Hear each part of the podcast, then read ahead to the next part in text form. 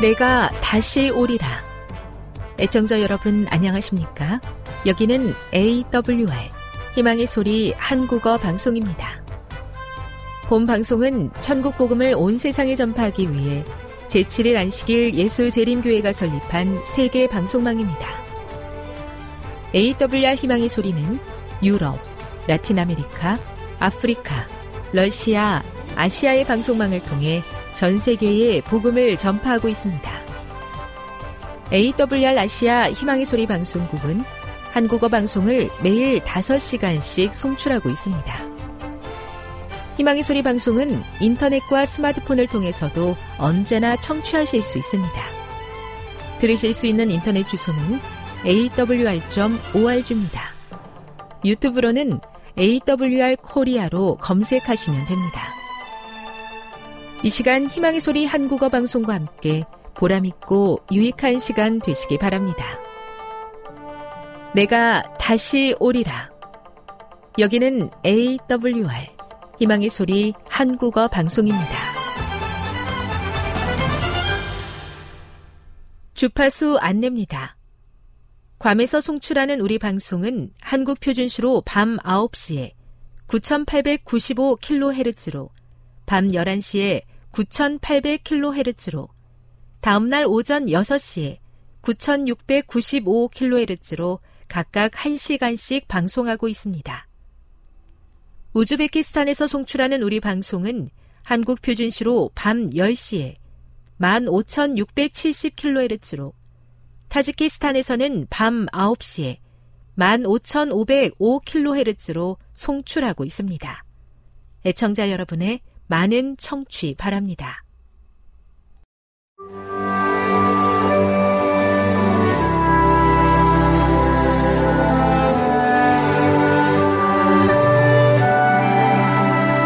읽어주는 교과 다섯째 날 9월 8일 목요일 주 안에서 기뻐하기를 배움. 또 여호와를 기뻐하라. 그가 내 마음의 소원을 내게 이루어 주시리로다. 시편 37편 4절 시편 37편 4절에는 놀라운 약속이 담겨 있다. 오래전부터 갖기 원하던 것을 갖게 된다고 상상해 보라. 그러나 마음의 소원한 바를 갖게 되는 것은 전적으로 주 안에서 기뻐하는 마음을 갖는 것에 달려 있다. 그렇다면 주 안에서 기뻐한다는 것은 무슨 의미인가? 시편 37편 1에서 11절을 읽어보라. 시편 37편 4절의 배경은 조금 놀랍다. 다윗은 자신을 그리고 하나님을 대적하는 자들에게 둘러싸인 상황에 대해 말하고 있다. 사람들이 우리에게 적대적으로 행동할 때 그에 대한 자연스러운 반응은 화를 내거나 자신을 정당화하기 위해 방어하는 것이다. 그러나 다윗은 조금 다른 것을 제안한다. 다윗은 다음의 성경절에서 이와 같은 상황에 놓인 우리에게 어떻게 하라고 말하는가? 시편 37편 1절 악을 행하는 자들 때문에 불평하지 말며 불의를 행하는 자들을 시기하지 말지어다. 시편 37편 5절 내 길을 여호와께 맡기라. 그를 의지하면 그가 이루시고 시편 37편 7절 여호와 앞에 잠잠하고 참고 기다리라.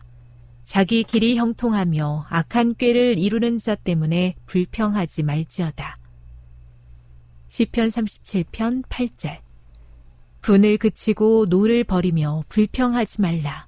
오히려 악을 만들 뿐이라.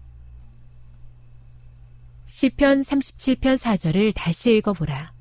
이 구절의 배경을 통해 볼 때 주 안에서 기뻐한다는 말의 의미는 무엇인가? 다윗은 반복해서 말하고 또 말한다. 하나님을 신뢰하라. 그분이 일하실 것을 믿으라. 하나님은 우리의 하나님이시오. 지금 이 순간에도 그대를 위해 일하는 분이시니 실망하지 말라. 스스로 일을 감당하거나 문제를 해결할 필요가 없다. 우리의 하늘 아버지께서 책임지신다. 그분을 온전히 신뢰하라. 다윗은 이와 같은 문맥에서 주 안에서 기뻐하는 것에 대해 말하고 있는 것이다. 우리가 주 안에서 기뻐한다는 것은 완전한 신뢰 가운데 살아가는 것을 의미한다. 하나님께서 지금 이곳에서 일하고 계시므로 그 무엇도 우리의 평화를 망가뜨릴 수 없다. 그 누구도 우리 하나님을 앞설 수 없기 때문에 우리는 그분을 찬양할 수 있고 미소를 지을 수 있다. 우리가 이러한 믿음을 갖게 되면 우리의 마음이 간절히 원하는 것을 받게 될 것이다. 왜냐하면 그분의 나라를 포함하여 사랑의 아버지께서 우리에게 주시고자 하시는 것을 가장 적합한 때에 받게 될 것이기 때문이다. 교훈입니다. 우리는 주 안에서 기뻐하는 법을 배울 필요가 있다. 그리하면 우리는 언제나 주님을 찬양하고 행복한 삶을 누리며 마침내 천국을 얻게 된다. 묵상. 하나님을 온전히 신뢰하며 살아갈 때 누릴 수 있는 축복에는 어떤 것들이 있을까요? 적용. 어떻게 하면 주 안에서 기뻐하는 법을 배울 수 있을까요? 이와 같은 삶이 그대의 삶에서 이루어지도록 하나님의 도움을 구하며 간절히 기도해 보세요. 영감의 교훈입니다. 주 안에서 기뻐함. 다시 나는 말한다. 주 안에서 기뻐하라. 그분 안에서 쉬라. 그대는 그분의 능력이 필요하며 이 능력을 소유할 수 있다. 확고하고 씩씩하고 용감하게 전진하라. 그대는 판단하는데 실수할 수도 있다. 그러나 예수님을 굳게 붙들어라. 그분은 지혜이시다. 그분은 빛이시다. 그분은 능력이시다. 그분은 그대에게 피곤한 땅에서 큰 바위와 같으시다. 교회 증언 8권 130 하나님을 향한 완전한 신뢰 가운데 주 안에서 기뻐하며 세상을 긍정의 눈으로 바라보는 축복을 누리고 싶습니다. 매 순간 흔들리는 저의 마음을 붙잡아 주셔서 영원한 반석 되시는 예수 그리스도께 온전히 뿌리 내리게 도와 주시옵소서.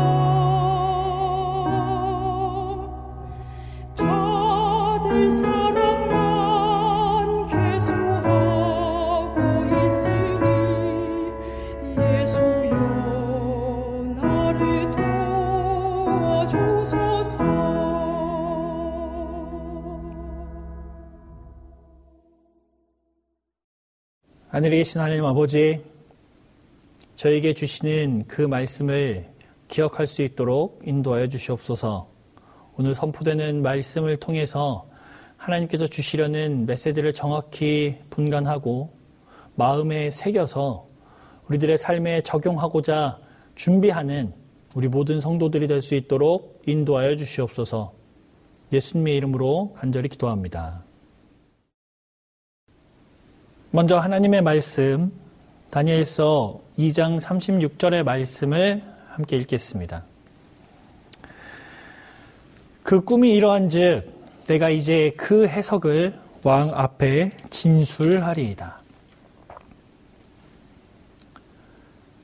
혹시 이 시간 예배를 함께 하시는 분들 중에 장기를 좋아하시는 분 있으십니까? 보통 전략을 가지고 승부에 임하는 놀이들 중에 대표적인 것을 말하라고 하면 바둑과 장기를 생각하실 것입니다. 사실 저는 바둑을 배워보지 못해서 잘 모르지만 장기는 좋아합니다. 아, 물론 잘 두진 못합니다.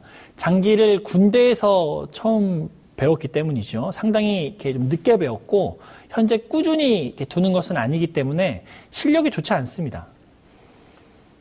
이렇게 실력이 안 좋다 보니 장기를 두다 보면 저보다 실력이 월등히 앞선 사람과 두게 되는 경우가 있습니다.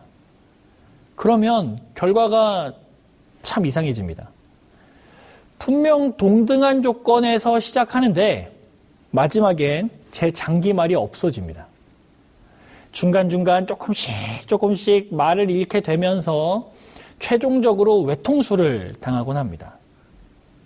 제가 너무 억울하고 분해서 그 사람의 장기 두는 것을 분석해 봤습니다. 대체 무슨 차이가 있을까? 그 결과 그 사람과 저희 차이를 알게 되었는데요. 그건 앞을 내다보는 능력의 차이였습니다. 한참만 바라보며 장기를 두는 것이 아니라 하나의 수를 토대로 한 수, 두 수, 세 수, 혹은 그보다 더 앞을 생각하고 승부에 임하는 사람과 그렇지 못한 사람. 장기에서 이걸 잘하는 사람을 고수라고 할 수 있을 것 같습니다. 우리의 인생도 장기처럼 잘 내다볼 수 있으면 얼마나 좋을까요? 그러나 우리가 다 알다시피 우리의 인생은 한 치 앞을 내다볼 수 없습니다. 당장 1분 뒤에 무슨 일이 일어날지, 어떠한 사건이 발생할지 예측할 수 없습니다. 장기나 바둑은 이렇게 동등한 상황에서 시작하죠. 그러나 우리 인생은 그 시작점도 사람들마다 다 다릅니다. 이렇게 변수가 많아서일까요? 우리는 다양한 변수 속에서 살아가지만 최고, 최선의 선택을 하기 위해 미래를 예측하고 싶어 합니다. 그리고 불확실한 미래 속에서 조금이라도 손실을 줄이고 살아가기 위해서 이런저런 계획을 세우곤 하죠. 그러나 아무리 계획을 세운다고 해도 한 치 앞도 모르는 것이 우리 인생입니다. 개인적으로 제대로 예측하지 못해서 속상했던 경험이 있다면 바로 자동차 세차 후 비 오는 것을 경험하는 것입니다. 아, 분명히 일기예보에서 비가 안 올 거라고 했는데 그래서 세차를 했는데 하고 난 뒤 저녁에 비가 오는 경험. 아마 이 예배에 참석하시는 분들 중에 그런 경험을 해보신 분이 있으실 것이라 생각을 합니다. 그럴 때마다 참 생각하게 돼요. 아, 인생 참 어렵다. 인생 참 내 뜻대로 순탄하게만 가주는 것이 아니구나. 이런 상황 속에서 조금은 엉뚱하고 이상한 질문을 함께 나눠보려고 하는데요. 우리는 예언자가 될 수 있을까요? 미래를 예언하고 사건을 예견하는 예언자. 우리가 예언자가 될 수 있는 방법이 없을까요? 이상해 보이는 질문이지만 분명 그 질문에 답은 존재합니다. 이 시간엔 다니엘서를 통해서 그 답을 생각해 보는 시간을 가지려고 합니다. 우리에게 너무 익숙한 책이죠? 다니엘서. 특별히 2장의 내용은 우리들에게 더 많이 익숙합니다. 아마 다니엘 계시록 공부를 시작하게 되면 반드시 배워야 하는 예언의 초반부이기 때문일 거예요. 여전히 다니엘서 2장의 내용은 흥미롭습니다.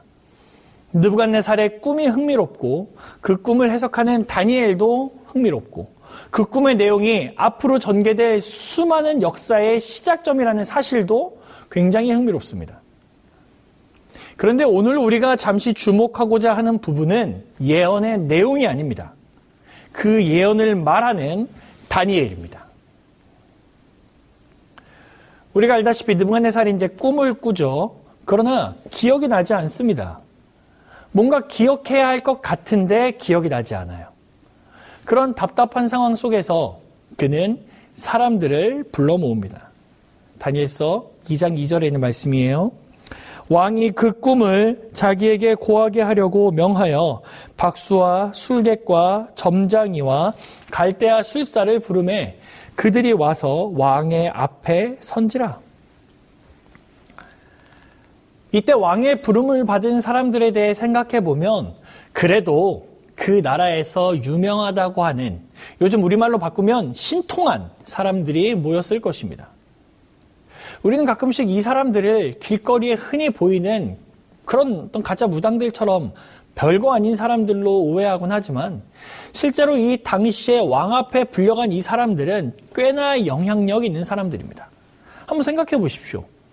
여러분들이 풀리지 않는 고민을 가지고 있을 때 누구와 상담하고 누구에게 털어놓을 수 있습니까? 아마 여러분들에게 믿음과 신뢰를 받은 사람들일 것입니다. 물론 이들이 왕에게 신뢰받고 있다는 사실과 그들이 문제를 해결할 능력이 있는지의 여부는 완전 다르다고 할 수 있습니다. 이들이 왕에게 이렇게 이야기합니다. 갈대아 술사들이 아람 방언으로 왕에게 말하되 왕이여 만세수를 하옵소서. 왕은 그 꿈을 종들에게 이르시면 우리가 해석하여 드리겠나이다. 꿈을 먼저 알려주십시오. 그러면 해석은 바로 해드릴 수 있습니다. 그러나 왕이 원하는 것은 단순한 해석만이 아니었음을 우리는 이미 알고 있습니다. 꿈 자체를 말해주는 것이 먼저입니다. 그래서 이 사람들의 말을 들은 왕이 단단히 화가 납니다. 그래서 이제는 협박을 하기 시작합니다. 왕이 갈대아 술사에게 대답하여 가로되 내가 명령을 내렸나니 너희가 만일 꿈과 그 해석을 나로 알게 하지 아니하면 너희 몸을 쪼갤 것이며 너희 집으로 걸음터를 삼을 것이요 너희가 만일 꿈과 그 해석을 보이면 너희가 선물과 상과 큰 영광을 내게서 얻으리라 그런즉 꿈과 그 해석을 내게 보이라 이 당시 왕이 누군가의 몸을 쪼갠다고 하면 그 말은 정말 현실이 됩니다. 어려운 일이 아니기 때문입니다. 이제 이 상황 속에서 답답한 사람들은 누구예요? 불려온 술사들입니다. 살면서 가장 불합리한 질문을 받은 것도 억울한데 대답을 못하면 죽게 생겼으니 말이죠. 그렇지만 불가능한 일을 해낼 수는 없지 않겠습니까? 정말 두렵고 답답하지만 결국 술사들은 이렇게 이야기할 수밖에 없었습니다. 왕의 물으신 것은 희한한 일이라 육체와 함께 거하지 아니하는 신들 외에는 왕 앞에 그것을 보일 자가 없나이다 한지라. 결국 그들은 꿈을 제대로 설명하지 못합니다. 이런 상황 속에서 다니엘이 등장합니다.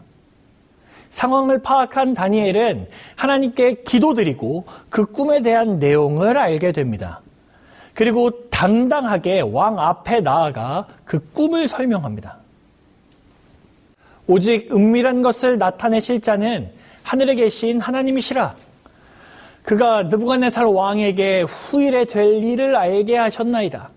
왕의 꿈, 곧 왕이 침상에서 뇌 속으로 받은 이상은 이러하니이다. 그리고 설명을 시작합니다.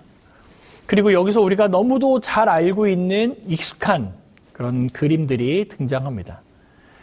지금은 예언을 공부하는 시간이 아니니까 전반적인 내용만 훑어보고 넘어가겠습니다. 왕의 꿈에서 신상이 등장하죠. 금머리가 상징하는 것은 바벨론입니다. 은으로 된 부분은 메데페르시아를 의미하죠. 또 놋배는 그리스, 철 종아리는 로마를 나타내며 열 발가락은 후에 나뉘어질 열국을 의미합니다.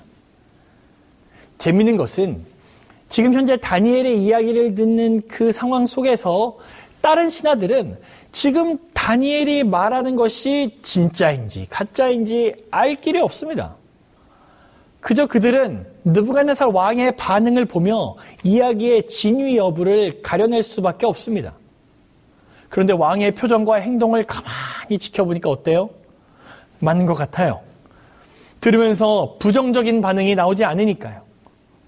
나올 수 없겠죠. 다니엘이 아주 완벽하게 자신의 꿈을 설명하고 있으니까요. 아마 왕은 설명을 들을 때 놀라움의 연속일 것입니다. 그런데 이렇게 설명만 하고 끝납니까? 아니죠. 설명만 명확하게 했어도 굉장히 놀라운, 놀랍게 끝나는 일인데 더 놀라운 사실은 다니엘이 이 꿈을 해석해 줍니다. 그 꿈이 이러한 즉, 내가 이제 그 해석을 왕 앞에 진술하리이다. 자, 여기서부터 잘 한번 생각해 보십시오. 우리의 입장에서 다니엘서의 이야기는 전부 언제 이야기입니까? 전부 과거의 이야기입니다.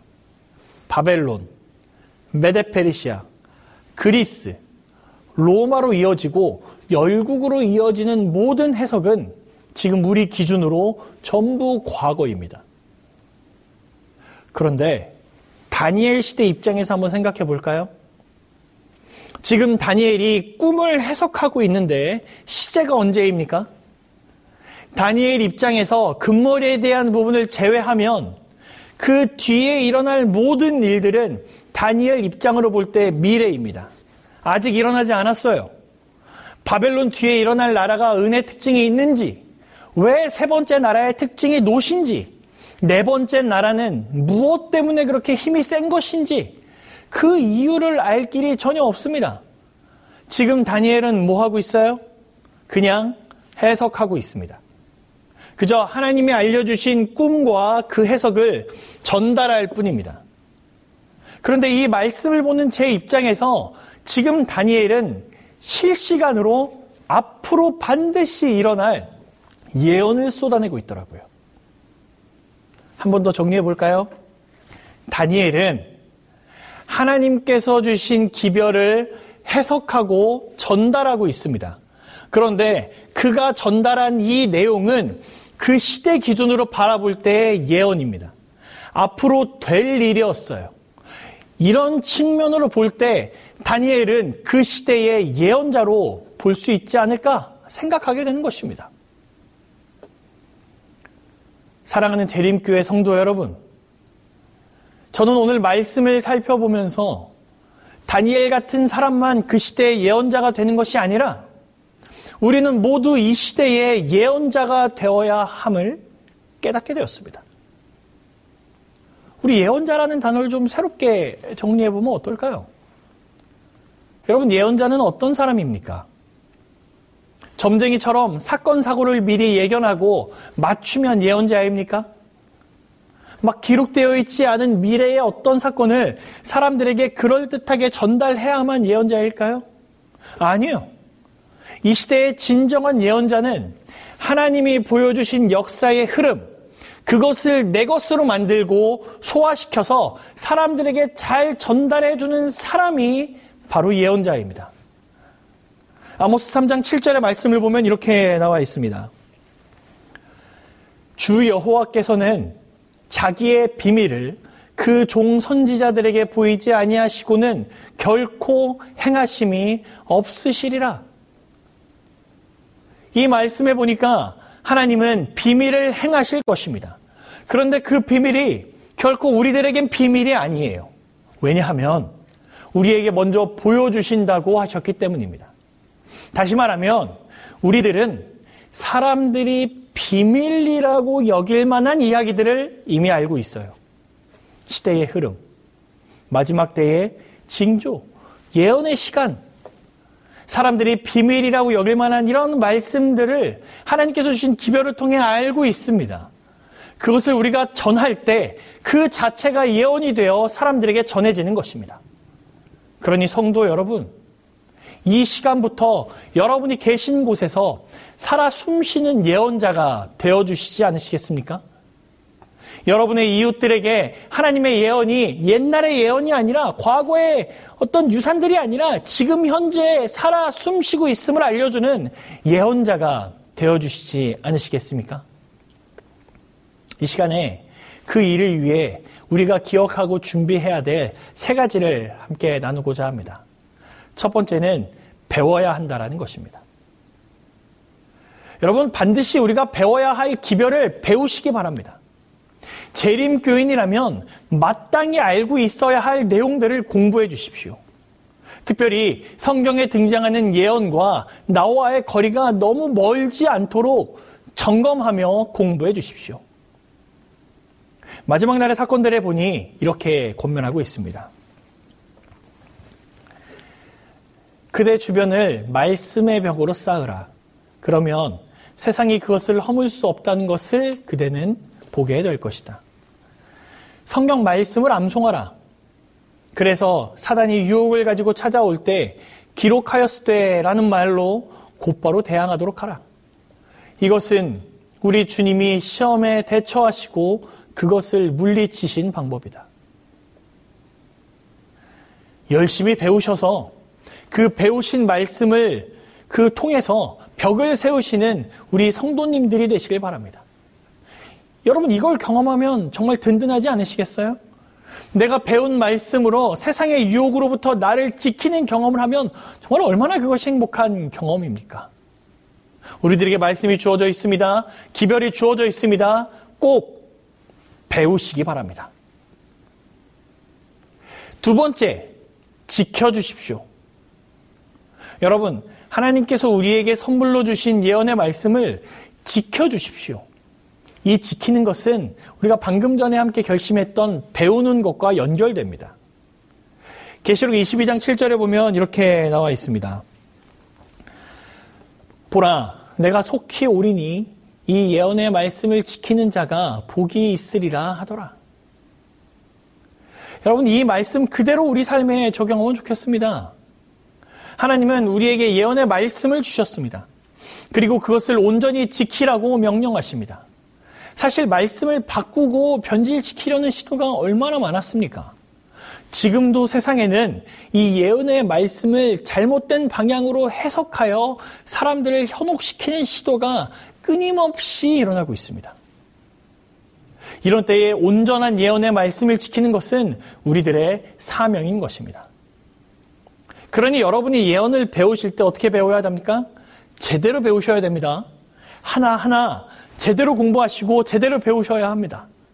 동시에 내가 이 예언을 배운다는 것이 이 시대에 전파되어, 전파되어야 하는 예언의 말씀을 유지하고 계승하며 지킨다라는 마음을 가지시길 바랍니다. 변질되지 않도록 그 말씀이 왜곡되지 않도록 우리에게 주어진 예언의 말씀을 잘 지켜주시길 요청드립니다. 배우신 예언의 말씀들을 수호하고 지키는데 여러분께서 최선을 다해 주시기 바랍니다. 세 번째는 말하라 라는 것입니다. 여러분, 예언을 한다라고 말한 것은 말하는다는 것을 포함하고 있습니다. 재림교회 성도 여러분, 예언을 말해 주시기 바랍니다. 하나님께서 우리에게 밝히 보여주신 것들을 여러분들의 입으로 전해 주십시오. 열심히 배운 것들로 자기 자신을 지키고 동시에 다른 사람들을 지켜주시길 바랍니다.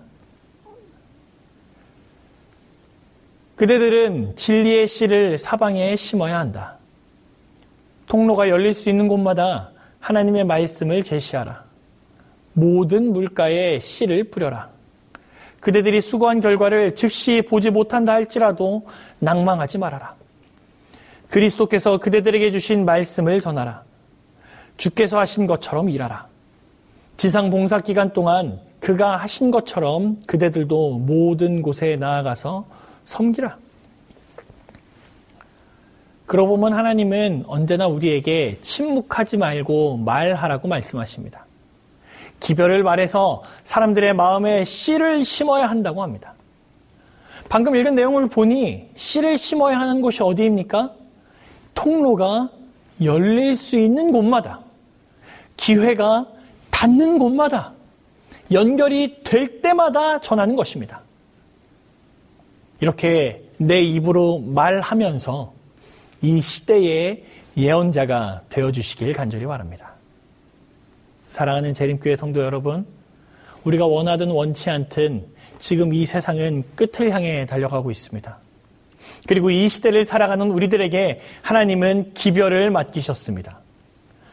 그런데 혹시 현재 시대의 어려움과 기독교인에 대한 부정적 시각에 눌려서 의기소침한 나머지 말하는 것을 잠시 잊고 살지는 않으셨습니까?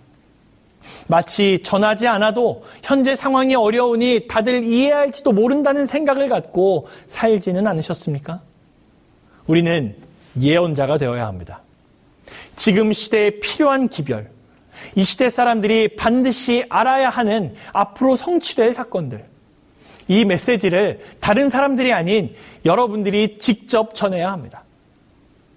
돌아온 후 이번 한 주가 여러분들이 예언자로서의 삶을 사시면서 복음 전파와 선교 사명을 지키고 보존하시면서 전하는 우리 모두가 되시길 간절히 소망하며 말씀을 마치겠습니다.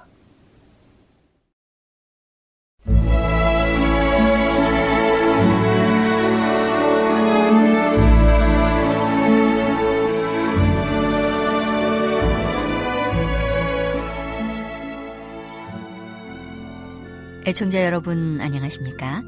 명상의 오솔길의 유병숙입니다. 이 시간은 교회를 사랑하시고 돌보시는 하나님의 놀라운 능력의 말씀이 담긴 엘렌지 화이처 교회 증언 1권을 함께 명상해 보겠습니다. 젊은 안식일 준수자들 너희 단장은 머리를 꾸미고 금을 차고 아름다운 옷을 입는 외모로 하지 말고 오직 마음에 숨은 사람을 온유하고 안정한 심령에 썩지 아니할 것으로 알아. 이는 하나님 앞에 값진 것이니라고 사도는 말한다. 육신적 마음을 굴복시키고 생활을 개혁하라. 그리하면 죽을 수밖에 없는 가련한 몸이 그처럼 우상화되지 않을 것이다. 마음이 개혁되면 그 사실이 외모에 나타날 것이다. 그리스도께서 영광의 소망으로 우리 안에 거하시면 그분 안에서 우리는 비할 데 없는 매력을 발견할 것이므로 심령이 매혹될 것이다. 심령은 그분과 결속되고 그분을 사랑하고 찬양하게 된다. 그리하여 자아는 잊어버릴 것이다. 예수님은 위대하고 존경받는 위치에 놓이는 한편 자아는 비천하고 보잘것없이 될 것이다. 그러나 이와 같은 깊은 사랑이 없이 하는 공헌은 단순한 말에 불과하고 몸이 건조한 형식과 무겁고 고된 일에 지나지 않는다. 그대들 중 많은 사람들이 마음은 정결하게 하지 않고서도 신앙의 이론, 곧 외적인 신앙만을 머릿속에 간직할 수도 있다. 그러나 하나님은 마음을 보신다. 오직 만물이 우리를 상관하시는 자의 눈앞에 벌거벗은 것 같이 드러나느니라. 마음속의 진리를 간직하는 것 외에 무엇이 하나님을 기쁘시게 하겠는가? 진정으로 거듭난 모든 영혼은 육신적 마음이 굴복된 분명한 표를 간직할 것이다. 나는 솔직하게 말한다. 나는 이 말이 진실한 그리스도인을 낙심시키지 않을 것으로 안다. 그대 중 어떤 사람도 그대들의 구속주를 믿는 확고한 소망이 없이 환란의 때를 당하는 일이 없기를 바란다. 그대들의 최악의 경우를 알고자 결심하라. 그대들이 하늘의 유업을 가지고 있는지 확인해 보라. 자신들의 영혼을 진실하게 취급하라. 예수님께서 티나 주름 잡힌 것이나 이런 것들이 없는 교회를 당신의 아버지께 바칠 것이라는 사실을 기억하라. 그대들이 하나님께 간합되었다는 사실을 어떻게 알 수 있는가? 경건한 마음으로 하나님의 말씀을 연구하라. 다른 어떤 책 때문에 그 말씀을 제쳐놓지 말라. 성경은 죄를 깨닫게 한다. 그것은 구원의 길을 분명하게 계시해 준다. 그것은 밝고 영광스러운 상급을 보여준다. 그것은 완전한 구주를 보여주고 오직 그분의 무한한 자비를 통하여서만 구원을 기대할 수 있다는 사실을 가르쳐 준다. 은밀한 기도를 등한히 하지 말라. 그 기도는 신앙의 생명이기 때문이다. 진실하고 열렬하게 영혼의 순결을 위하여 간구하라. 마치 육신적 생명이 위기에 놓인 것처럼 간절하고 열렬하게 간구하라. 마음속에 구원에 대한 말할 수 없는 소원이 생길 때까지 또한 죄의 용서를 받은 귀중한 증거를 얻을 때까지 하나님 앞을 떠나지 말라. 영생의 소망은 박약한 근거에서 얻어져서는 안 된다. 그것은 하나님과 그대들의 영원 사이에서 결정되어야 할 문제, 곧 영생을 위하여 결정되어야 할 문제이다. 막연한 소망에 불과한 소망은 그대들에게 멸망을 가져다 줌이 입증될 것이다. 하나님의 말씀에 의하여 그대들이 서든지 넘어지든지 할 것이므로 그대들의 경우에 대한 증언은 그 말씀을 통하여 바라보아야 한다. 거기서 그리스도인이 되기 위하여 무엇이 필요한지 깨닫게 될 것이다. 구속주 안에서 승리를 얻어 개선할 때까지 갑옷을 벗지 말고 싸움터를 떠나지도 말라. 교회의 시련 다음의 이상은 1857년 7월 6일 펜실베니아주 울리세스에서 받은 것이다. 그것은 어떤 지역과 뉴욕주에 있는 다른 곳에서 있었던 일들과 관련된다. 뉴욕주에 있는 형제들 사이에는 하나님이 전혀 관여하지 않으신 너무도 많은 교회의 시련이 있었다. 그리하여 교회는 힘을 잃어버렸고 그 힘을 어떻게 회복할 것인지 알지 못한다. 서로 사랑하는 정신은 사라져버리고 결점을 찾고 비난하는 정신이 퍼졌다. 잘못으로 보이는 모든 것을 피차간에 찾아내고 그것이 완전히 나쁘게 보이도록 하는 것을 하나의 미덕으로 생각하였다. 형제들을 사랑과 극률로 동정하는 자비심은 존재하지 않았다. 어떤 사람들의 신앙은 마침내 심령에 고상한 생각이 시들 때까지 잘못처럼 보이는 모든 것에서 흠을 찾는 일로 채워졌다. 마음은 영원한 장면과 하늘나라와 그 보화와 영광을 숙고할 만큼 고상해야 하고 성경의 진리에서 귀중하고 거룩한 만족을 얻을 수 있어야 한다.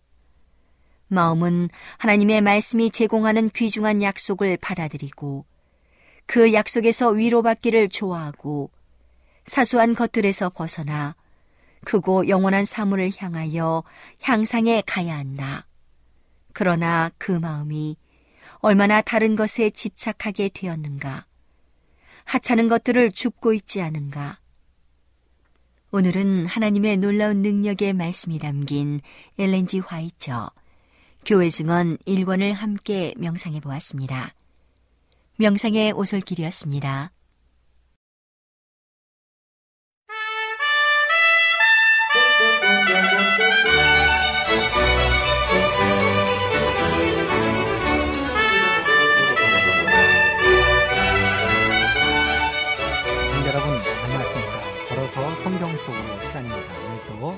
목사님을 모시고 성계 땅으로 출발해 보도록 하겠습니다. 목사님 안녕하세요. 안녕하세요. 목사님을 모시고 이 시간을 진행할 때마다 얼마나 행복하고 또 이 하나님의 땅인 그곳에 대해서 이야기를 듣는다는 것이 기대가 되는지 모르겠습니다. 오늘은 아브라함과 관련된 그 이야기를 해주실 것 같은데요. 예, 예. 어, 아마 부엘스바에 얽힌 그 이야기를 저희들이 들을 수 있다라고 생각을 합니다. 목사님 말씀해 주시면 감사하겠습니다. 고맙습니다. 성경을 보면은 어, 이스라엘 땅 경계를 단에서부터 부엘사바까지라 그렇게 말하고 있습니다. 사사기 20장 1절 말씀이지요. 부엘세바는 사막이 시작되는 이스라엘 땅 최남단의 도시입니다. 예루살렘에서 약 한 70km 가량 떨어진 곳에 위치해 있습니다. 성경 시대에 이 부엘세바는 블레셋 사람들의 땅에 있었습니다. 거기에서 이 아비멜렉과 아, 운물에서 언약의 맹세를 나누었는데 운물을 부엘이라고 하고 또 언약의 맹세를 세바라고 합니다. 그래서 부엘세바 이렇게 이야기를 하고 있습니다. 창세기 21장 31절에 그것이 바로 부엘세바가 되었다고 말하고 있습니다. 그때 아브라함은 아비멜렉에게 암양 일곱 마리를 주고 증거로 삼아서 거기에서 운물을 확보했습니다. 아브라함은 부엘세바에서 블레셋 왕 아비멜렉과 화친 조약을 맺은 후에 거기에 에셀 나무를 심었다고 창세기 21장 33절에서 이야기하고 있습니다. 그런데 그때 심었다는 이 에셀 나무 그 사계절 아주 푸른 어, 상록수죠. 그 에셀 나무가 지금까지도 자라고 있다고 합니다. 아브라함은 말년의 미래를 위해 또는 나그네가 그늘에서 쉬도록 에셀 나무를 심은 것입니다. 이스라엘 땅 아, 이곳저곳 가보면 이 에셀 나무를 우리가 만날 수가 아, 있습니다. 그리고 이 부엘세바에서 아브라함이 거기서 영생하시는 하나님의 이름을 불렀다고 기록을 하고 있습니다. 그런데 여러분, 아브라함이 미래를 위해 나무를 어, 심는 이 정신은 우리 모두가 길이 본받아야 할 일인 것입니다. 그래서 성경에 그 나오는 이 나무 심는 일, 이것이 실질적으로 우리의 신자들도 이후에 이 일에 참여해서 국토를 푸르게 가꾸는 이런 일들을 어, 할 필요가 있는 것입니다. 아브라함은 이삭을 제물로 바친 경험 후에도 계속 이 부엘세바에 거했습니다. 창세기 22장 19절에 나옵니다. 그의 아들 이삭이 바로 이 부엘세바에서 거주하면서 그곳에서 이삭과 아비멜렉이 언약을 맺었습니다. 이 언약의 내용이 창세기 26장 23절부터 33절에 나오죠. 이삭은 자신에게 나타나 약속해 주신 여호와 하나님께 단을 쌓았습니다. 그리고 거기서 여호와의 이름을 불렀고 또 장막을 치고 거기 거했습니다. 그리고 그의 종들은 이곳에서도 운물을 팠습니다. 야곱도 부엘세바에서 하란으로 떠났으며 그가 이집트로 갈 때 바로 이 부엘세바에서 계시를 받고 하나님께 제물을 드렸다고 창세기 46장 1절에서 이야기하고 있습니다.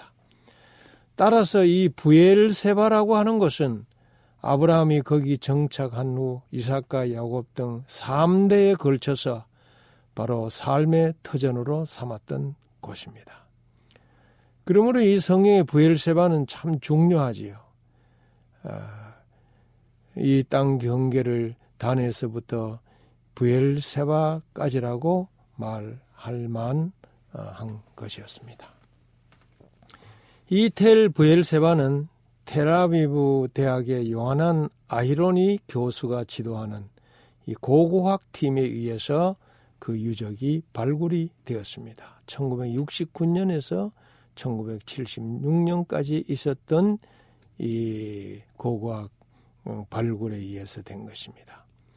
이곳에서 거주자들이 판 20m 깊이의 우물이 발견되었습니다. 그러나 성벽은 아직까지도 발견되지 않았습니다.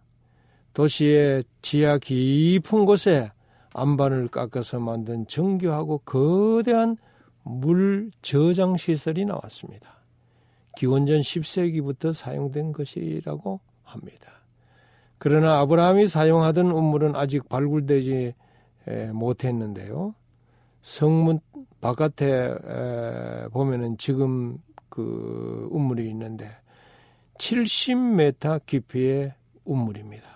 70m 이건 대단한 깊이죠. 아, 그러나 이것은 학자들이 말하기를 아브라함과 상관없는 우물이라고 합니다.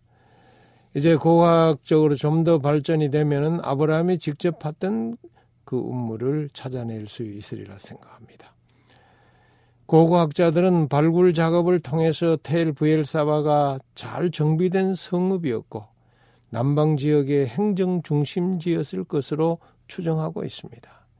그 유적지에는 이스라엘 사람들의 전형적인 건축 방식으로 건축된 사방 구조집이 발굴되었습니다. 상점터도 있었고 동쪽에는 큰 창고가 있었는데 이 유적지에서 곡식과 식량을 담은 많은 항아리가 발견되었습니다. 또한 창고터에서 BC 8세기에 우상숭배에 사용되었던 뿔 달린 번제단의 잔해들이 발견되었습니다. 그것은 히스기야 왕의 산당 타파 정책으로 부서진 거라 추측을 어, 할 수가 있습니다. 열왕기상 18장 4절에 나오죠. 이 창고 옆에는 행정을 담당하는 궁전이 있었습니다.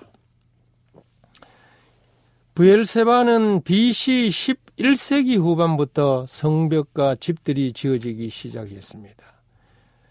아, 여호수아 19장 1절 2절에 보면은 시므온 지파로 추측되는 거주자들이 거기에 있었습니다. BC 12세기에서 11세기에 그들이 정착을 한 것입니다.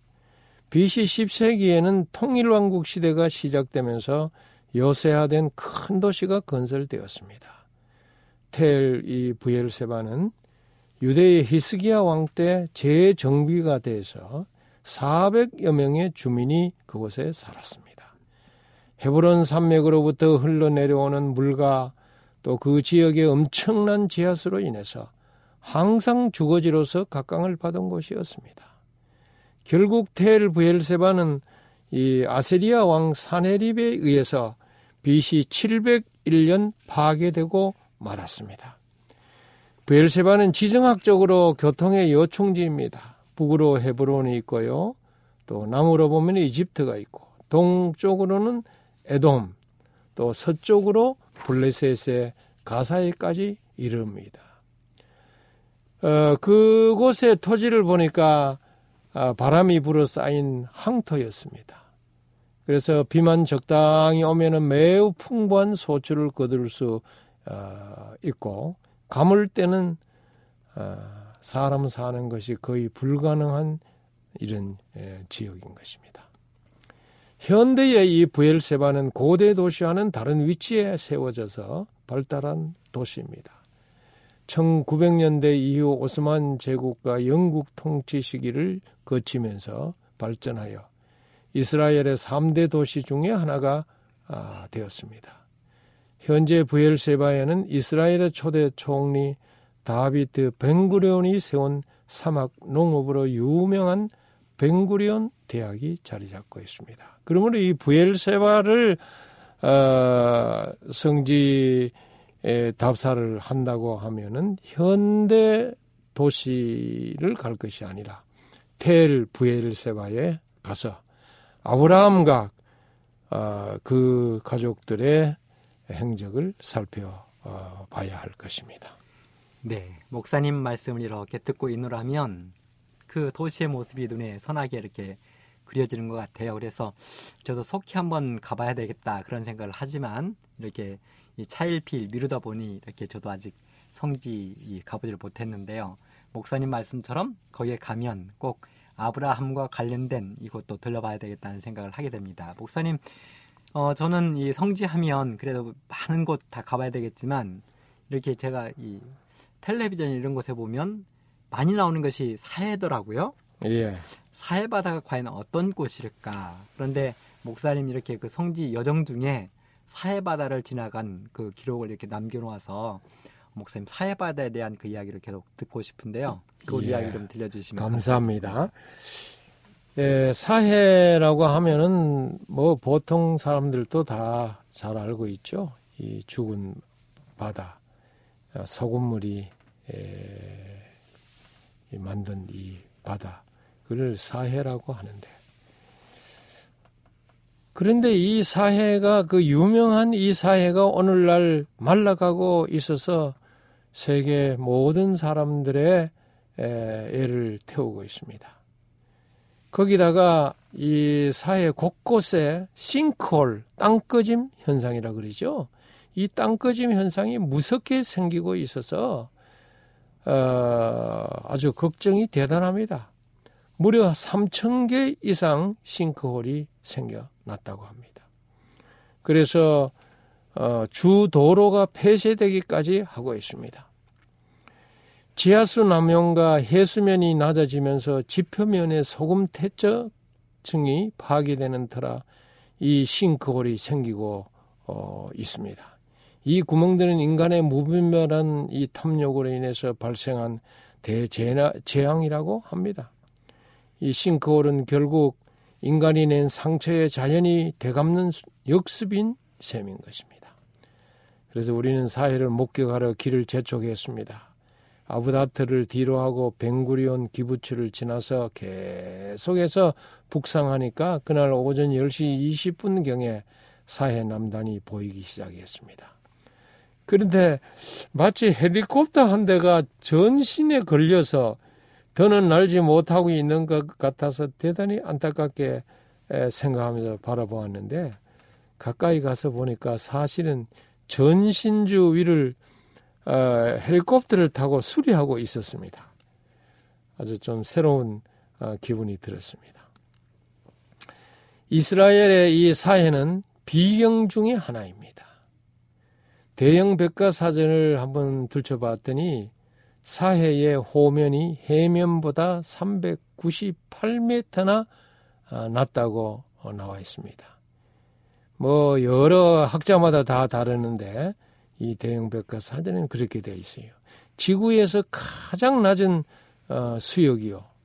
사해의 길이는 80km고 폭은 18km이고 면적은 어, 1020 어, 평방킬로미터에 이르는 완전히 이렇게 폐쇄된 소금물 호수입니다. 사해에는 남으로 11km나 계속되는 소금산이 있습니다. 거의 어, 30리길이나 되죠. 다 이 30리길이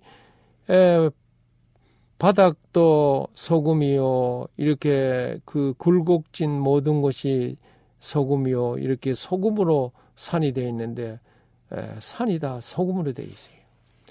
물밖, 물속 어디서나 소금 결정 제도를 볼수 있습니다. 바위 같아 보이는 소금의 결정이 얼음처럼 혹은 목화송이처럼 둥둥 떠 있습니다. 길도 소금이고 산도 소금이고 간혹 그 소금 벽돌로 지은 집이 보입니다. 그래서 이 소금 냄새, 염내가 물씬 풍기는 이 염혈에 한번 들어가 이리저리 한번 둘러봤습니다. 그런데 이 깎아지는 듯 절벽을 이룬 이 소금산은 천변만화의 비경을 빚어내고 있었습니다. 여간 황홀하지 않았습니다. 사실 어, 지금 보이는 이 소금산은 지하가 더 크므로 어, 지금 겉에 나타난 것은 빙산의 일각일 뿐입니다. 이 말은 거의 전 일대가 소금이라 이 말입니다. 이스라엘과 요르단 사이에 있는 육지로 둘러싸인 이 여모인 사해는 매일 헐몬산에서 발원한 물과 그리고 다른 두 곳에서 흘러내린 물이 요단강을 거쳐서 이곳으로 흘러 들어오지만은 다른 곳으로 나가는 곳이 없습니다. 이걸 비방호수라 그렇게 이야기하는데요. 이 비방호수 때문에 이름이 되듯이 사해라 그렇게 일컫는 것입니다. 사해의 이 염분율은 33%나 된다고 합니다. 보통 그 바다보다는 7 내지 8배 정도 높아서 어떤 물고기도 살지 못합니다. 그 짠 소금물에 어떤 생물이 살 수 있겠습니까? 지중해 바닷물 1리터당 소금 함유량이 37g이지만은 사해는 275g이나 된다고 합니다. 염분율이 높은 이유는 물이 빠져나갈 구멍은 없는데 사해 입구 쪽에 있는 요르단 강에서 유황과 질산 성분이 함유된 물이 막 들어오고 또 뜨거운 열기는 계속 사해 물을 이렇게 증발시키고 있기 때문에 에, 남는 것은 이짠 소금물밖에 없는 것입니다. 그래서 몸이 육중한 사람도 거기에 들어가면은 가라앉지 않 가라앉지 않고 저절로 둥둥 뜨는 것입니다. 사회는 사람들에게 활력과 건강을 제공합니다. 포타슘, 마그네슘 등 인체에 유익한 무기물이 아주 많습니다. 사회의 소금은 친진대사를 촉진하고 또 소염 작용을 하기 때문에 어, 그런 것입니다. 사해 서부 해안에 수영장이 한 다섯 개 정도 있어요. 우리는 그 엔게이디 수영장으로 어, 갔습니다. 거기서 어, 점심 식사를 한 후 다 수영복을 갈아입고 사해로 나가게 됐습니다. 수영장 군에서 운정하고 있는 긴 차가 있어가지고 수영객들을 사해변까지 실어다 줬습니다.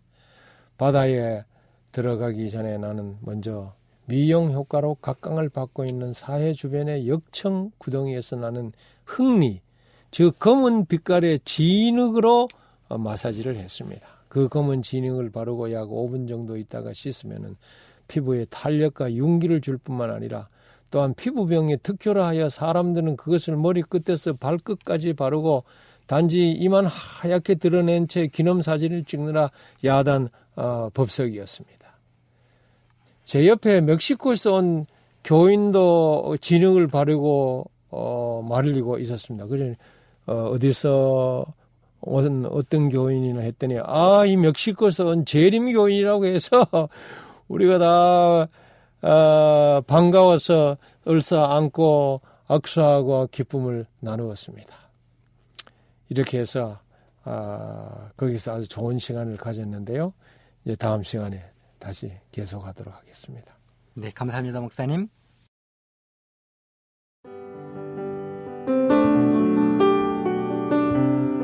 행복한 시간 되셨습니까? 지금까지 여러분께서는 AWR 희망의 소리 한국어 방송을 청취하셨습니다. 방송을 청취하시고 문의를 원하시는 분은 우편번호 02461 대한민국 서울시 동대문구 이문로 1길 11 희망의 소리 방송부 앞으로 편지나 엽서를 보내주시거나 지역번호 02-3299-5296에서 8번으로 전화 주시기 바랍니다. 지금까지 함께 해주신 애청자 여러분들께 감사드립니다. 애청자 여러분, 다음 이 시간까지 하나님 안에서 늘 평안하십시오. 감사합니다. 내가 다시 오리라. 여기는 AWR, 희망의 소리 한국어 방송입니다.